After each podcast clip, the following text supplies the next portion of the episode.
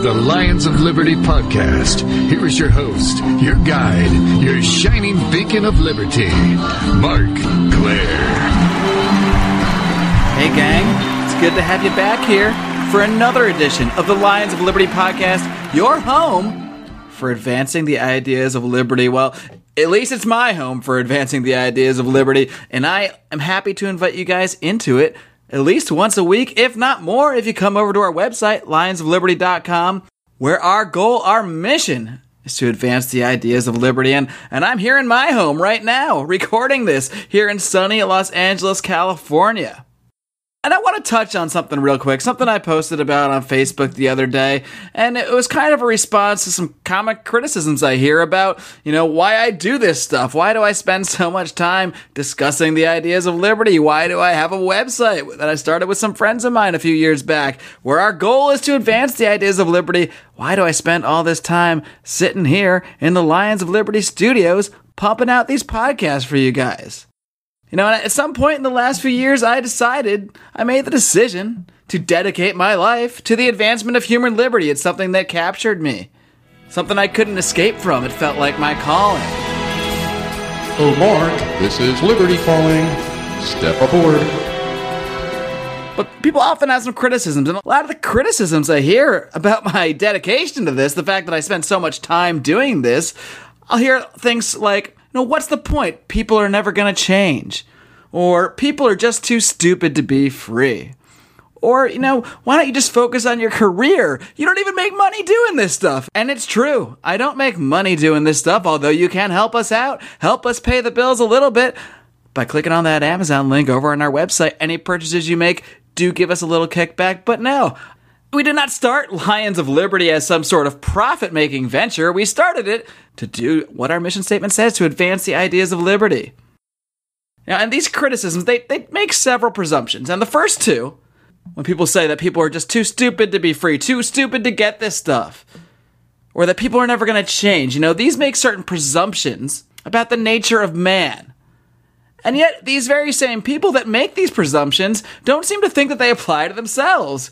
You know, it's only those other people who can't change or other people who are just too stupid to get this stuff. Of course, they can get it. Of course, they're smart people who can change. But they seem to think that somehow these ideas they have about the negative nature of man, their inability to adapt, their inability to learn, don't apply to themselves. Just seems a little nutty to me. Now, call me crazy, but we're all flesh and blood.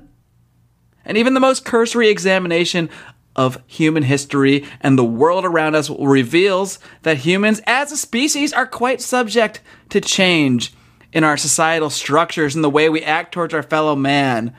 And one must only look at the incredible technologies and written works we have that man has produced over the years to prove that people are not stupid by their nature. It's, it's actually quite ridiculous when you think about it.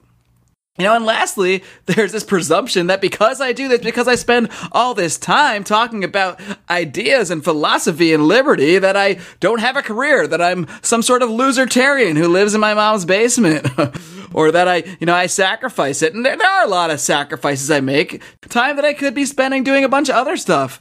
I could be playing Mario Kart in the other room right now, but instead I'm here doing this, recording this podcast for you guys.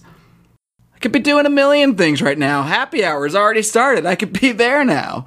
But I choose to spend a lot of my time on this. But one thing I don't sacrifice to advance liberty is my career.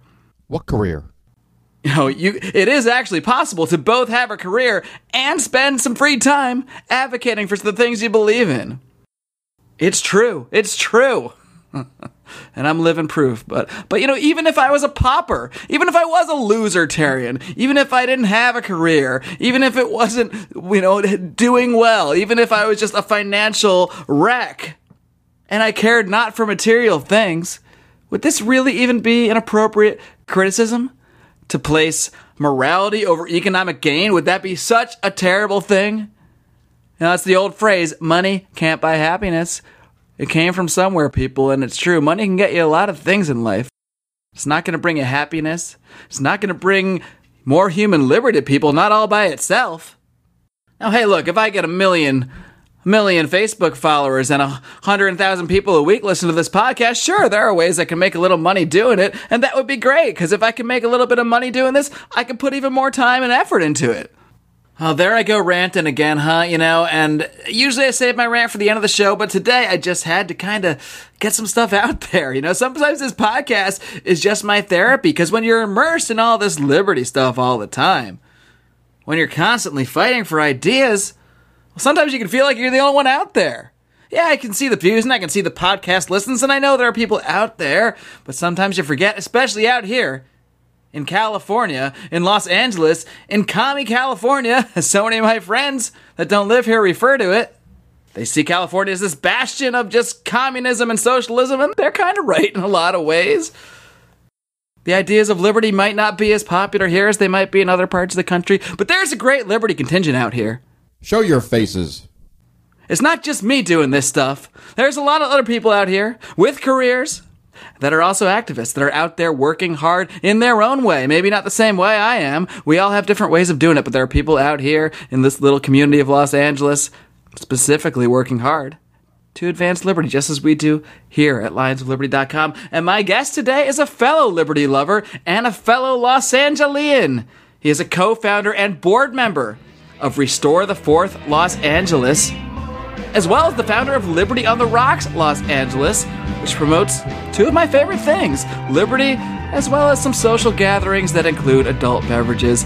Just a generally good time. Pablo Sergio Serrato, welcome to the Lions of Liberty podcast. Hello, Marc. I'm glad to be here.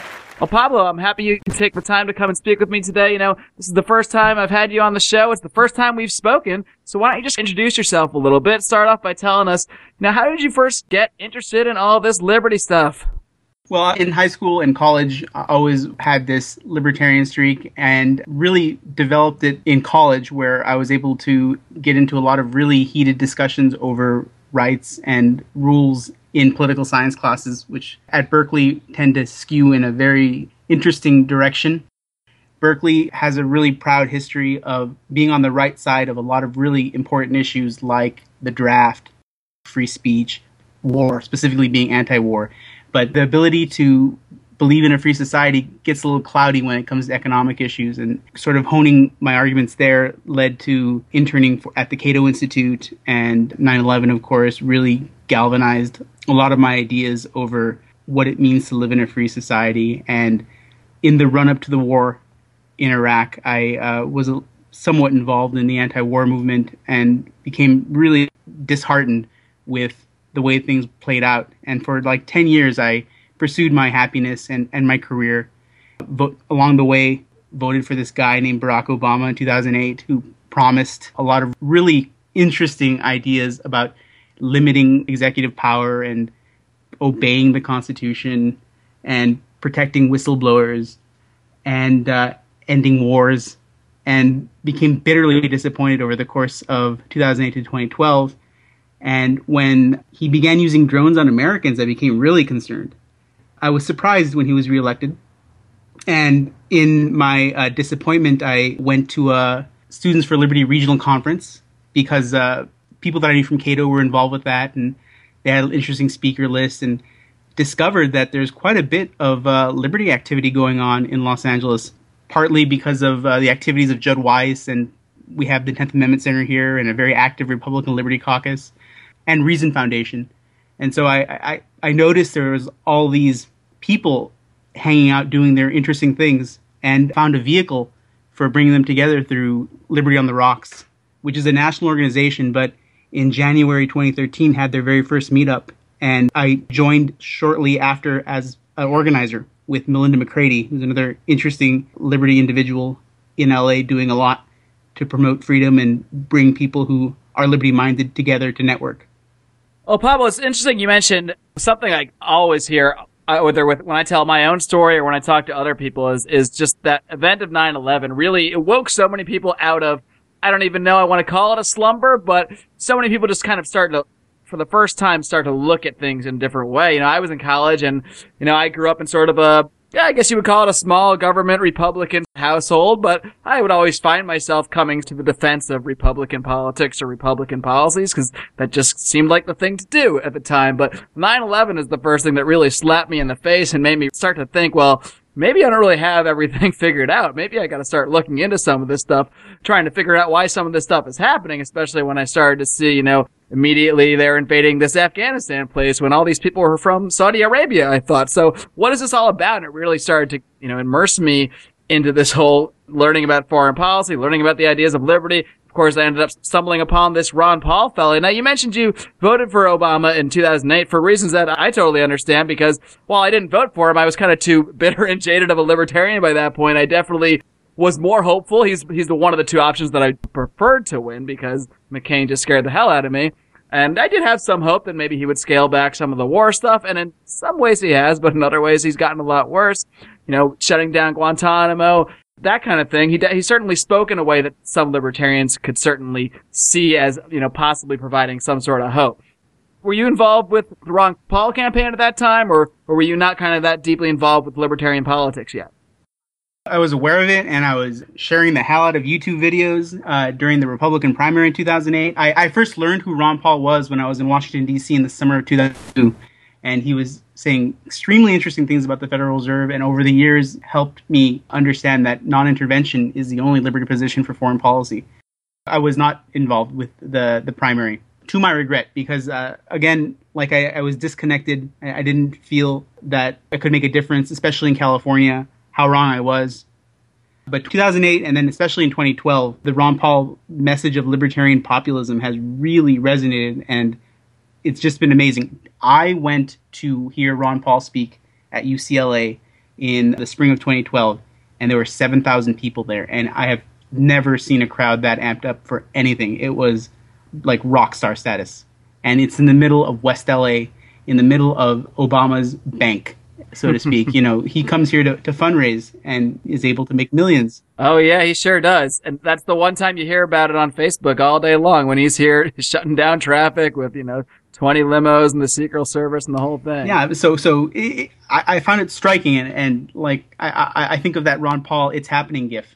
Like that was literally it at UCLA during that time. And, and that also helped, you know, revive my hope seeing all these people come together. And it also made me think that I wasn't strange and weird for thinking that I don't know that individual human beings aren't the government's property, and uh, that these ideas may have legs, especially because the the crowd was diverse and young, and that that was from my experience in the liberty movement in like 2002 not always the case well, it's a big step when you start to realize that you're not the only one that thinks a certain way about something. Cause I, I mean, even when I first started to get interested in this stuff, I thought that libertarians were just kind of me, Ron Paul, and like maybe a couple other dudes. Like I didn't ever think there was a serious movement. And, and I don't think there was that much of a serious movement, at least not one that other people were aware of until that Ron Paul campaign started in 2007. And I was doing the same thing you were doing. I was posting the YouTube videos. Some people were telling me this guy's nuts. Some people weren't. But when that, when that started to pick up steam and, you know, those money bombs started coming in and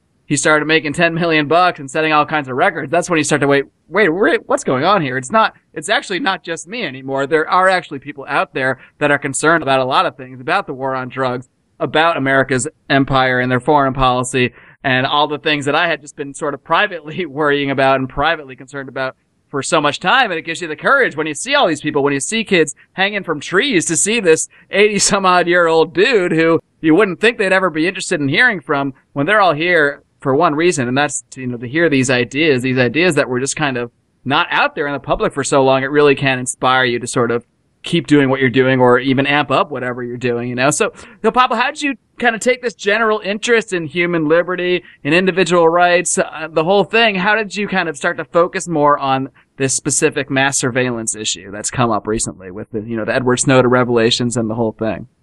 Well, it goes back to the idea that war is the health of the state and the United States has used wars against abstract nouns, terrorism and drugs in order to justify massive growth in government. And it's there's a dangerous consensus on that on both the Republican and the Democratic side.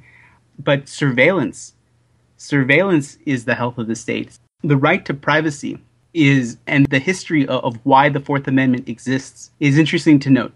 You may not be doing something wrong today, but given access to all of your metadata and the political climate changing as it does, the fact that it is stored and saved means that all they have to do is do a query into XKeyscore and to find something. And the idea that of the panopticon, I believe it's Jeremy Bentham and, and Michel Foucault, guys I read many, many years ago in college, and studies that have since then in social psychology prove that once a population is aware that it is being watched, their behavior fundamentally changes. And I believe that human flourishing, individuality, all these things are very, very important. And there are only things that can happen from within. If a population knows it's being watched and knows it's being observed, their behavior is going to change. And that is a very subtle form of oppression. Sure, and that's not the first thing most people think of when they think about the NSA spying. They might think, you know, oh, you know, I, I, don't want the NSA seeing, you know, what websites I've been looking on or, or what have you, or reading my private emails. But there is a deeper kind of issue here, a deeper psychological issue that goes on to a greater population when it is aware that it is being spied upon. Now, I've done some traveling in my time and I've spoken with people from Cuba. And I, that's one thing that they tell me that I've learned is that, you know, in Cuba, every neighborhood has or supposedly has uh, kind of moles in them. I don't, I don't remember the term they use, but they have people that live in their neighborhoods that work for the Cuban government. Everybody's kind of aware these people are around.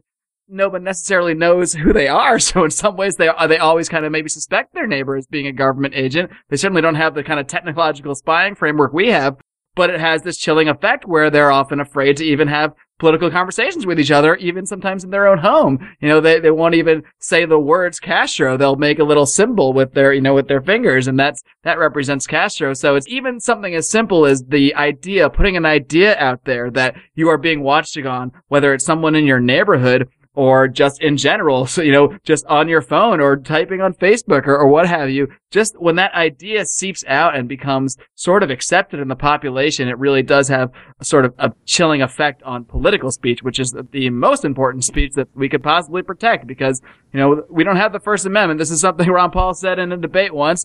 You know, we don't have the First Amendment to talk about the weather. The First Amendment is there to specifically protect political speech from persecution from the government. Yes, and also knowing history and knowing how surveillance has been used in the past to silence what is labeled as opposition or or people with unpopular ideas. People like Martin Luther King, who the FBI monitored his office, his church, his hotel rooms because they believed him to be a threat to to the United States. A man who was advocating for equal treatment before the law, a man who may be considered by some uh, a secular saint of sorts, who in fact was a human being because the FBI does have recordings of him having sex with women who are not his wife. And uh, he was put under surveillance because he was saying things that were unpopular at the time with the US government.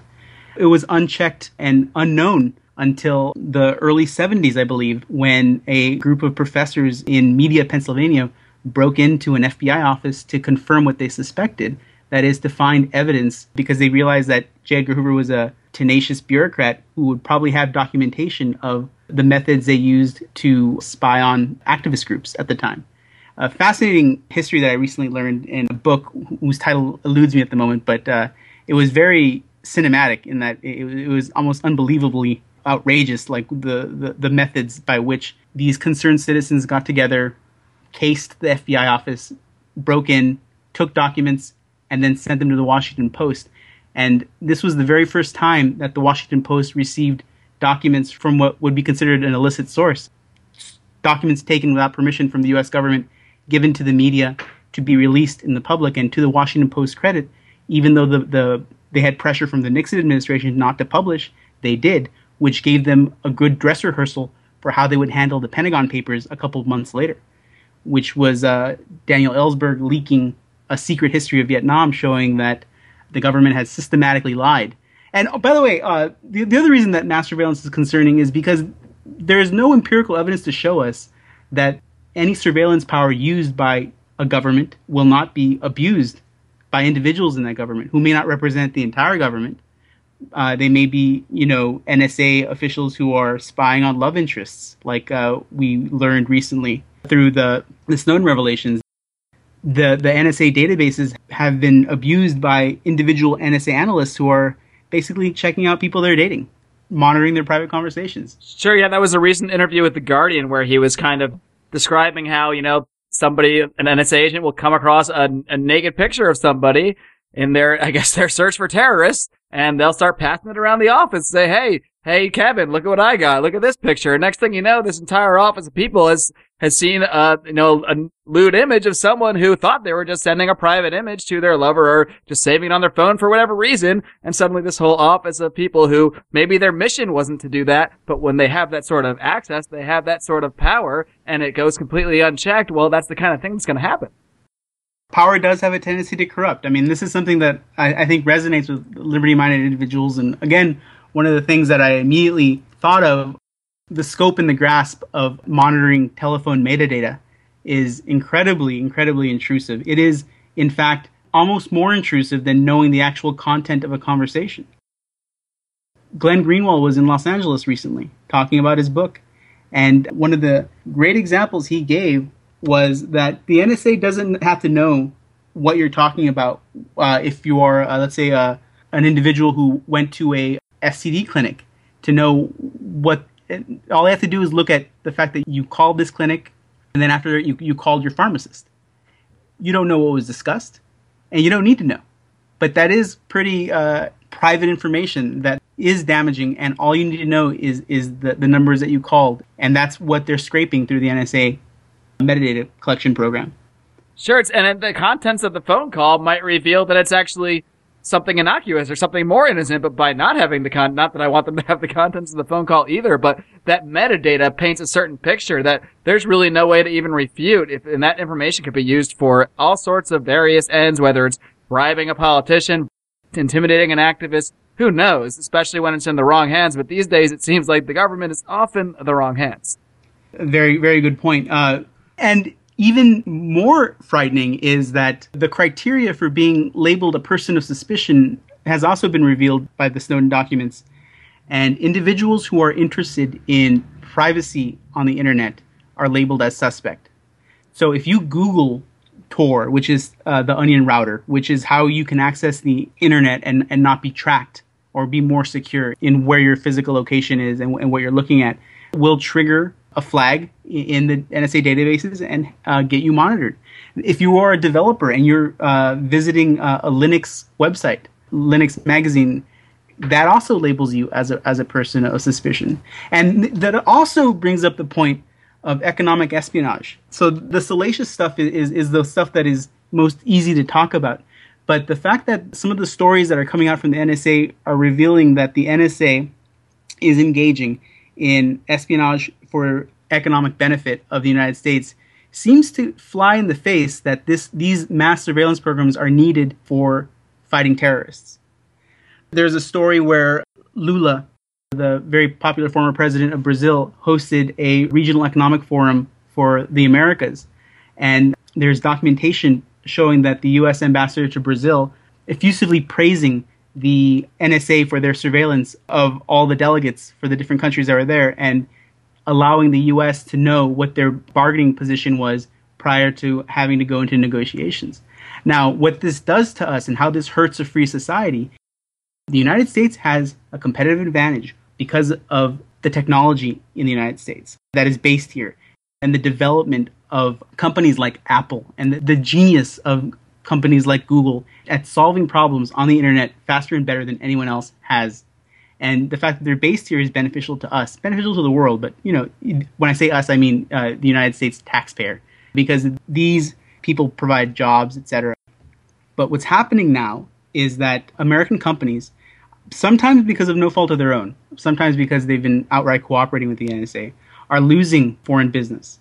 It's estimated that there will be economic damage. There has been economic impact to U.S. business because companies like Verizon are losing contracts with the German government because they no longer trust American technology. And what that means is that over time, we're going to see other companies emerge and the United States based businesses lose business abroad because of the taint of the NSA. And they don't want to host their data in the U.S. Uh, yeah, it's, it's kind of like economic blowback, just like we often see with our foreign policy. Now, Pablo, why don't you update us a little bit? I know you're deeply involved in this fight against the NSA. What kind of progress are you seeing? Well, why don't you first tell us specifically what Restore the Fourth is doing, what their mission is in regards to fighting this NSA and mass surveillance, and you know just generally what you're seeing out there. I know you're deeply involved in this movement. What's the feeling you're getting about the ongoing efforts to battle this mass surveillance, whether it's legality or grassroots movements? What's your view of everything? Well, the path to restoring the fourth, the path to ensuring our individual privacy as, as human beings and, and as American citizens is going to take form in three different ways. First is encryption. Everyone locks their door. We need to start doing that in the digital world by propagating the idea that you should encrypt your email, you should use encrypted chat, you should use Tor when possible. And one of the services that Restore the Fourth as a national organization is doing is helping sponsor crypto parties around it. And, and there's a great resource called at cryptoparty.atx. This is a how to guide prepared by the Austin chapter of Restore the Fourth. And what it does is it helps you secure your digital communications through very, very well done walkthroughs on how to set up PGP and Tor and find more secure solutions to uh, mobile messaging, which is a good first step. So, uh, encryption. Everyone should use it. We need to make it more normal in terms of just as a as a precaution, looking at how you communicate online and doing so in a more in a secure manner. The second way is coalition politics. Last summer, there was an amendment sponsored by Justin Amash, who I adore. The amendment was attached to a spending bill and it would have defunded the NSA telecommunications spying plan. And what happened was, despite that, the Republicans having a majority in the House and the party leadership on both sides in the House and the president, well, it's important to note that there's a Republican majority in the House. Uh, the party leadership and the president all basically saw this as a threat to mass surveillance and came out against it. But the majority of Democrats and Republicans, a significant majority and a surprising majority of uh, Democrats and Republicans voted for the amendment. It ended up failing, but what it revealed was that more Democrats, by the way, voted for it than against it. An interesting coalition where we see the left and the right and the liberty minded come together to try to effect meaningful change. And it is in that pattern that Restore the Fourth exists. We're a nonpartisan organization. We exist kind of as a franchise. They're a very loose confederation at the national level, which has recently incorporated so they can do more fundraising. But we have active chapters in California, in San Francisco, and they are amazing technologists and activists who have been very helpful at, at getting the LA chapter up and going because the LA chapter is unique in that we're all concerned citizens. Everyone, like uh, one of our members is a uh, web developer, another is a Hollywood PR person, and the other one who's on the board is a former hedge fund guy. And we're not activists by any stretch of the imagination. We're concerned citizens. And so we've had to rely on this network to help us, you know, figure out how to best effectuate change in LA. We all believe different things, by the way. We, we, we have very narrowly focused conversations on mass surveillance because we're left, right, libertarian.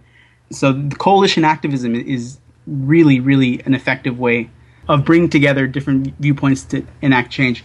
So, coalition politics, encryption, and nullification is the third element here. I don't think we can trust the federal government or the NSA to reform itself. I don't know if that's a radical idea or not, but the fact that the NSA relies on resources all over the United States to help them conduct mass surveillance on Americans is a huge vulnerability. And there are nullification bills that are going through the California legislature that would cut off from the University of California system and the state of California to the NSA. For example, University of California Irvine is a state-run organization, but it's also considered uh, labeled as a center of excellence by the NSA. Uh, there's no need for the NSA to be on that campus at California taxpayer expense. That does not sound like the, a compliment. No, it, it, it is. It is not. And so, uh, nullification can help remove this odious element of uh, mass surveillance from the state of California. The other interesting thing is you might be aware of what's going on in Utah. That there is a massive data center being built by the NSA in Utah that needs tons and tons of water a day to cool its computers. in order to make sure that they can store and process all the data that they collect. Um, the local chapter of Restore the Fourth has been involved in reaching out with the 10th Amendment Center in putting together a group that would shut down the municipality's contract with the NSA to provide them water. And that's a very, very exciting idea that there is nothing in the, we, we have a constitutional avenue of, at the most local level, stopping mass surveillance in our own backyard. And the aggregate effect would be to give the NSA no room to to conduct this type of mass surveillance. I particularly love that OffNow movement. I, I believe it's called the, the movement to just shut off the resources to the NSA because you know we're so used to thinking um, in terms of the cloud or what have you when it comes to information of of information just being out there, but people forget or maybe they just don't know. This information is physically stored in places, and one of those places that is this massive center in Utah where they have all of these and just massive amounts of hard drives. And, you know, when they have all these massive hard drives, they need to keep them cool and they need that facility running to keep them all kind of up and running and cooled down. And they use just, I don't, I've read the numbers at one point. I don't, I don't remember, so I'm not going to try to quote them since I don't have them in front of me, but it's a massive amount of water every single day that they're using to keep this center going. And it's just one of many ways that we can battle them is by, you know, shutting off the resources. And, you know, if, if every state does that, maybe they can, if they get shut down in Utah, they can move somewhere else. But, you know, at some point, if, if we can really keep this activism going and keep awareness going and keep these movements alive and vibrant like you guys are doing at Restore the Fourth, then, you know, eventually they will have no place to hide when it comes down to it, which is, you know, the title of Glenn Greenwald's book on the Snowden revelations that I'm stealing there. But, you know, we need to turn the tables on them and, and kind of give the NSA no place to hide our data. It's the way I see it. So I'm really glad that you guys are supporting that. You founded this Restore the Fourth Los Angeles movement, but I know it couldn't be a national movement in a way. How are people able to start their own local chapters of Restore the Fourth? Do you guys help people with that or how does that work? We are a national organization. We are a, a, local affiliate of Restore the Fourth Network. So you should go, if you're interested in learning about Restore the Fourth, go to restorethefourth.com, for number four, th.com. There you will see a, a Google map that will show uh, all of our locations. In California, we have active chapters in San Diego, San Francisco, Los Angeles, and I believe Santa Cruz should be coming online soon. The national group will help onboard you. And what onboarding means is you will have ideas of how to create an email list, how to create events, how to find coalition partners. And the, the coalition partners are important. And this is where the Liberty Movement, I think, is really providing a strong service. So in LA, we've had several events. We've had rallies and speakers and other type of watch parties for different national rallies and such. But libertarians have been involved. So we've had Nick Hankoff from the 10th Amendment, uh, 10th Amendment Center and um, the late great Steve Collette from the Libertarian Party of LA come and speak about mass surveillance issues at rallies we had in Santa Monica. We've had great participation and promotion of this from RLC, Republican Liberty Caucus, and they just seem to get it and provide, you know, what we need, which are individuals who will show up to events and help spread the word. Similarly, we've reached out to Young Americans for Liberty, which has a very active chapter at USC. And Young Americans for Liberty, Students for Liberty are part of this national coalition that we can turn to if when we have a new chapter of Restore the Fourth coming along and they want to, you know, introduce themselves or find connections or, or resources to, to have make events happen, we refer them to organizations like that. Unfortunately, uh, in Los Angeles, we don't have nearly the the same reach that San Francisco has, just because there seems to be a less active activist community that that, that we can get in touch with.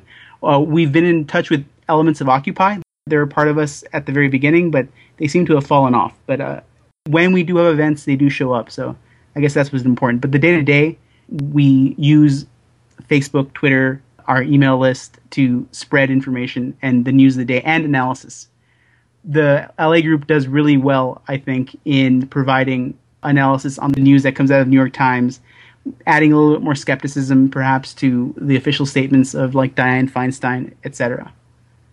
Uh, Pablo, before I let you go, there's a couple other things I want to make sure you get a chance to plug, and one of them is is something I had only found about the other week when you told me about it, and that's this No Drones in LA, No Drones in Los Angeles coalition. So why don't you tell us a little bit about what's going on with that? Oh yes, yes Uh, I'm so glad you mentioned that because uh, that is, I think, one of the important things that uh, Restore the Fourth LA is getting involved with. So, the No Drones LA campaign is again another coalition. So we are working with the Bill of Rights Defense Committee, the ACLU of Southern California, Republican Liberty Caucus, and this fantastic organization called Stop LAPD Spying.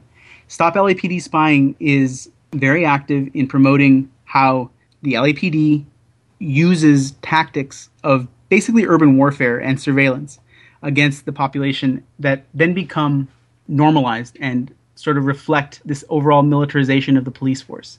So, in the city of Seattle, Seattle PD acquired two Draganflyer drones. These are very small surveillance drones that, when they announced that they were going to use them, caused such an uproar in the community of Seattle because the, the uh, Seattle PD is, like all PDs, notoriously brutal. We're not allowed to put those drones in the air. So Seattle PD gifts these drones to the LAPD. The LAPD, under Mayor Garcetti, is told to have a, a public discussion about how the drones are going to be used.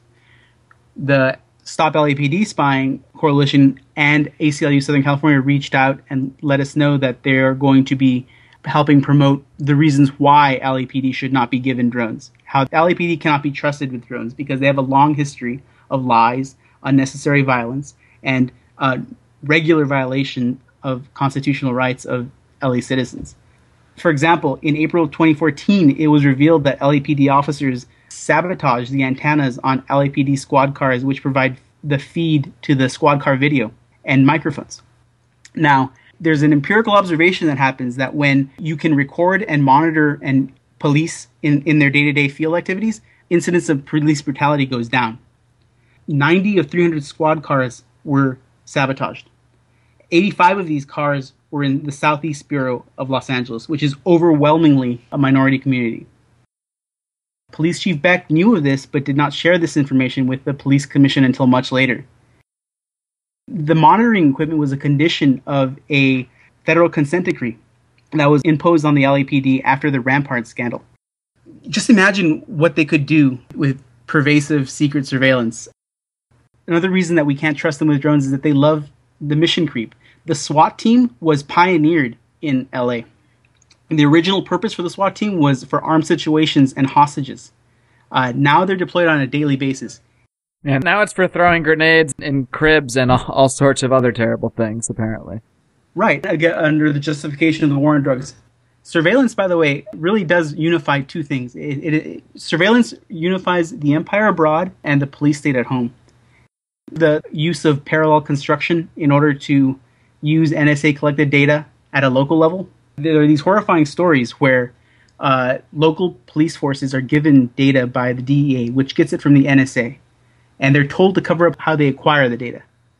Because to do so would reveal that there's unconstitutional mass surveillance going on. Uh, this is terrifying. This is the union of the war on drugs and the war on terror through mass surveillance. Very troubling. Absolutely, it is troubling, but you know, there's a when you see something troubling and you see something terrible going on, there are a couple things we can all do. One of them is to just shrug our shoulders, accept that it's the way it is, and just you know move on with our lives and hope it all works out. The other thing you can do is say, no, this is wrong, and find ways to speak out against it. That's what I try to do with our website, with lionsofliberty.com, with this podcast. And that's something that you guys are doing a great job of, not just with Restore the Fourth, the Snow in LA project, with everything you're out there doing on a day-to-day basis, Pablo. So I greatly appreciate the fact that you're out there doing this, that you're hopefully creating other people that are out there doing this, and that between the two of us and the other people all around us that are doing this kind of thing, we can hopefully make some real change in the world and actually see a place where we do more than what we're often accused of, of quote unquote, just bitching on the internet and actually make some change in the world and actually scale back, at least at the very minimum scale back. I mean, that's a very small wish to scale back some of the spying and some of the abuses that are going on at so many levels of government. So I'm really glad you're out there doing that. Before I let you go, why don't you just give everyone the roundup of ways they can get in touch with everything you're doing, follow you on social media, and also, you know, feel free to plug Liberty on the Rocks as well. I know we didn't get a chance to really talk about that too much, but for those out there in LA and other cities out there, that's a really fun way to, you know, meet other Liberty activists and that kind of thing. Right. So uh, you can connect with Restore the Fourth at a national level at restorethefourth cryptoparty.com. You can learn about uh, how to encrypt your digital communications at cryptopartyatx.org. You can learn about Restore the Fourth LA at restorethefourthla.org. Fourth year is spelled F O R T H rather than number four. And you can connect with us on Twitter at Restore the Fourth LA, Restore the Fourth number four LA. Uh, and uh, you can learn about Liberty on the Rocks at facebook.com forward slash live free LA. And Liberty on the Rocks is a really important organization, I think, to to me personally, because it's how I found Restore the Fourth and how I've connected with a lot of really fascinating uh, liberty minded individuals. It's growing, and if you are interested in starting your own chapter of Liberty on the Rocks, we wholeheartedly encourage you to get in touch with our founders at libertyontherocks.org. And they are very happy to provide support and tips on how to grow a Liberty network in your local area. There's no reason you have to be drinking alone. Uh, and uh, not that there's anything wrong with that. Oh no, no, no. In fact, I really l- enjoy your libertarians drinking liquor in living rooms. That is my favorite Lions of Liberty segment. Ah, well, thank you. Usually my guests don't plug my stuff for me, but I'm glad you did, so I'll link to that in the show notes as well. Pablo Serrato, everybody, keep up the great work. I'm really glad you're out there doing it. Pablo Serrato, once again, thanks for everything you're doing. Keep it up. Take care, man. Thank you. We'll be back after a little break. Do you want your kids to meet the champion of the Constitution? What if there was an illustrated book that introduced libertarianism to you through the story of Ron Paul's amazing life? What if this biography breaks down complex concepts like Austrian economic theory, the dangers of the Federal Reserve, blowback, and non interventionist foreign policy? What if I told you this book is real and available? What if I told you that school libraries accept donations? What if you donate a copy to your local school library and give hundreds of youth the opportunity to meet Ron Paul? What if you don't? Who will? The book is Meet Ron Paul, and you can get your copy today at lionsofliberty.com slash meet Ron Paul. As Ron Paul has said, there can be no revolution without a revolution in education. Meet Ron Paul and keep the liberty movement moving. Hey guys, Marc Clair here, lionsofliberty.com, where we strive to advance the ideas of liberty daily. We bring you the Morning Roar! That's right, every Monday to Friday we'll have a brand new edition of the Morning Roar, where we provide a roundup of some news stories that you may not find in the mainstream media or even in your typical social media newsfeed. We find stories that relate to the ideas of liberty and provide you with our liberty perspective on them. We wrap it all up every Friday with Felony Friday, where our own John Odermatt goes out and takes a look at some sort of felony. There's felonies committed every day, you know, whether it's a felony committed by the police, a politician, or even an average citizen. You can find all of this and so much more over at lionsofliberty.com, advancing the ideas of liberty daily. Chris Rossini's new book, Set Money Free. Set money free. What every American needs to know about the Federal Reserve. Set money free. With a special foreword by Ron Paul. Set money free. It has easy to understand questions and answers. Set free. Buy Set Money Free on Amazon.com. Set money free. Chris Rossini's Set Money Free. Set money free. Set money free. Set money free. Set money free. Set money free. Set money free. Here is your host, your guide, your shining beacon of liberty, Marc Clair. All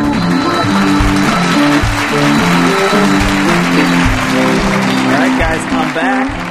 Hope you're still here, and I hope you enjoyed my talk with Pablo Serrato, a great guy and a great activist who's really kind of hitting the streets, so to speak, and making things happen, battling the NSA, battling mass surveillance. And look, Pablo's just a normal guy. He's just a normal guy who got concerned about the things he was seeing going on with this government and decided he's not just going to sit there, he's going to do something about it and educate people about it. That's what we all need to do when we're concerned about the injustices we see in the world. You know, and sometimes it does feel like I'm just shouting in an echo chamber or talking to myself, but I know that it's not the case. I know that there are other people out there. That's why I bring them on the show to talk to them to remind me I'm not crazy. That's why I got people like Pablo on the show. People that are out there doing what I'm doing. Maybe not in the same way. We all have different ways of doing things, but we're here for the same thing, and that's promote the ideas of liberty and promote individual freedom. And look, I already went on a rant in the beginning of the show, so I'm not going to go on another one. But I do want to take a minute just to let you guys know how you can help us out here at Lions of Liberty.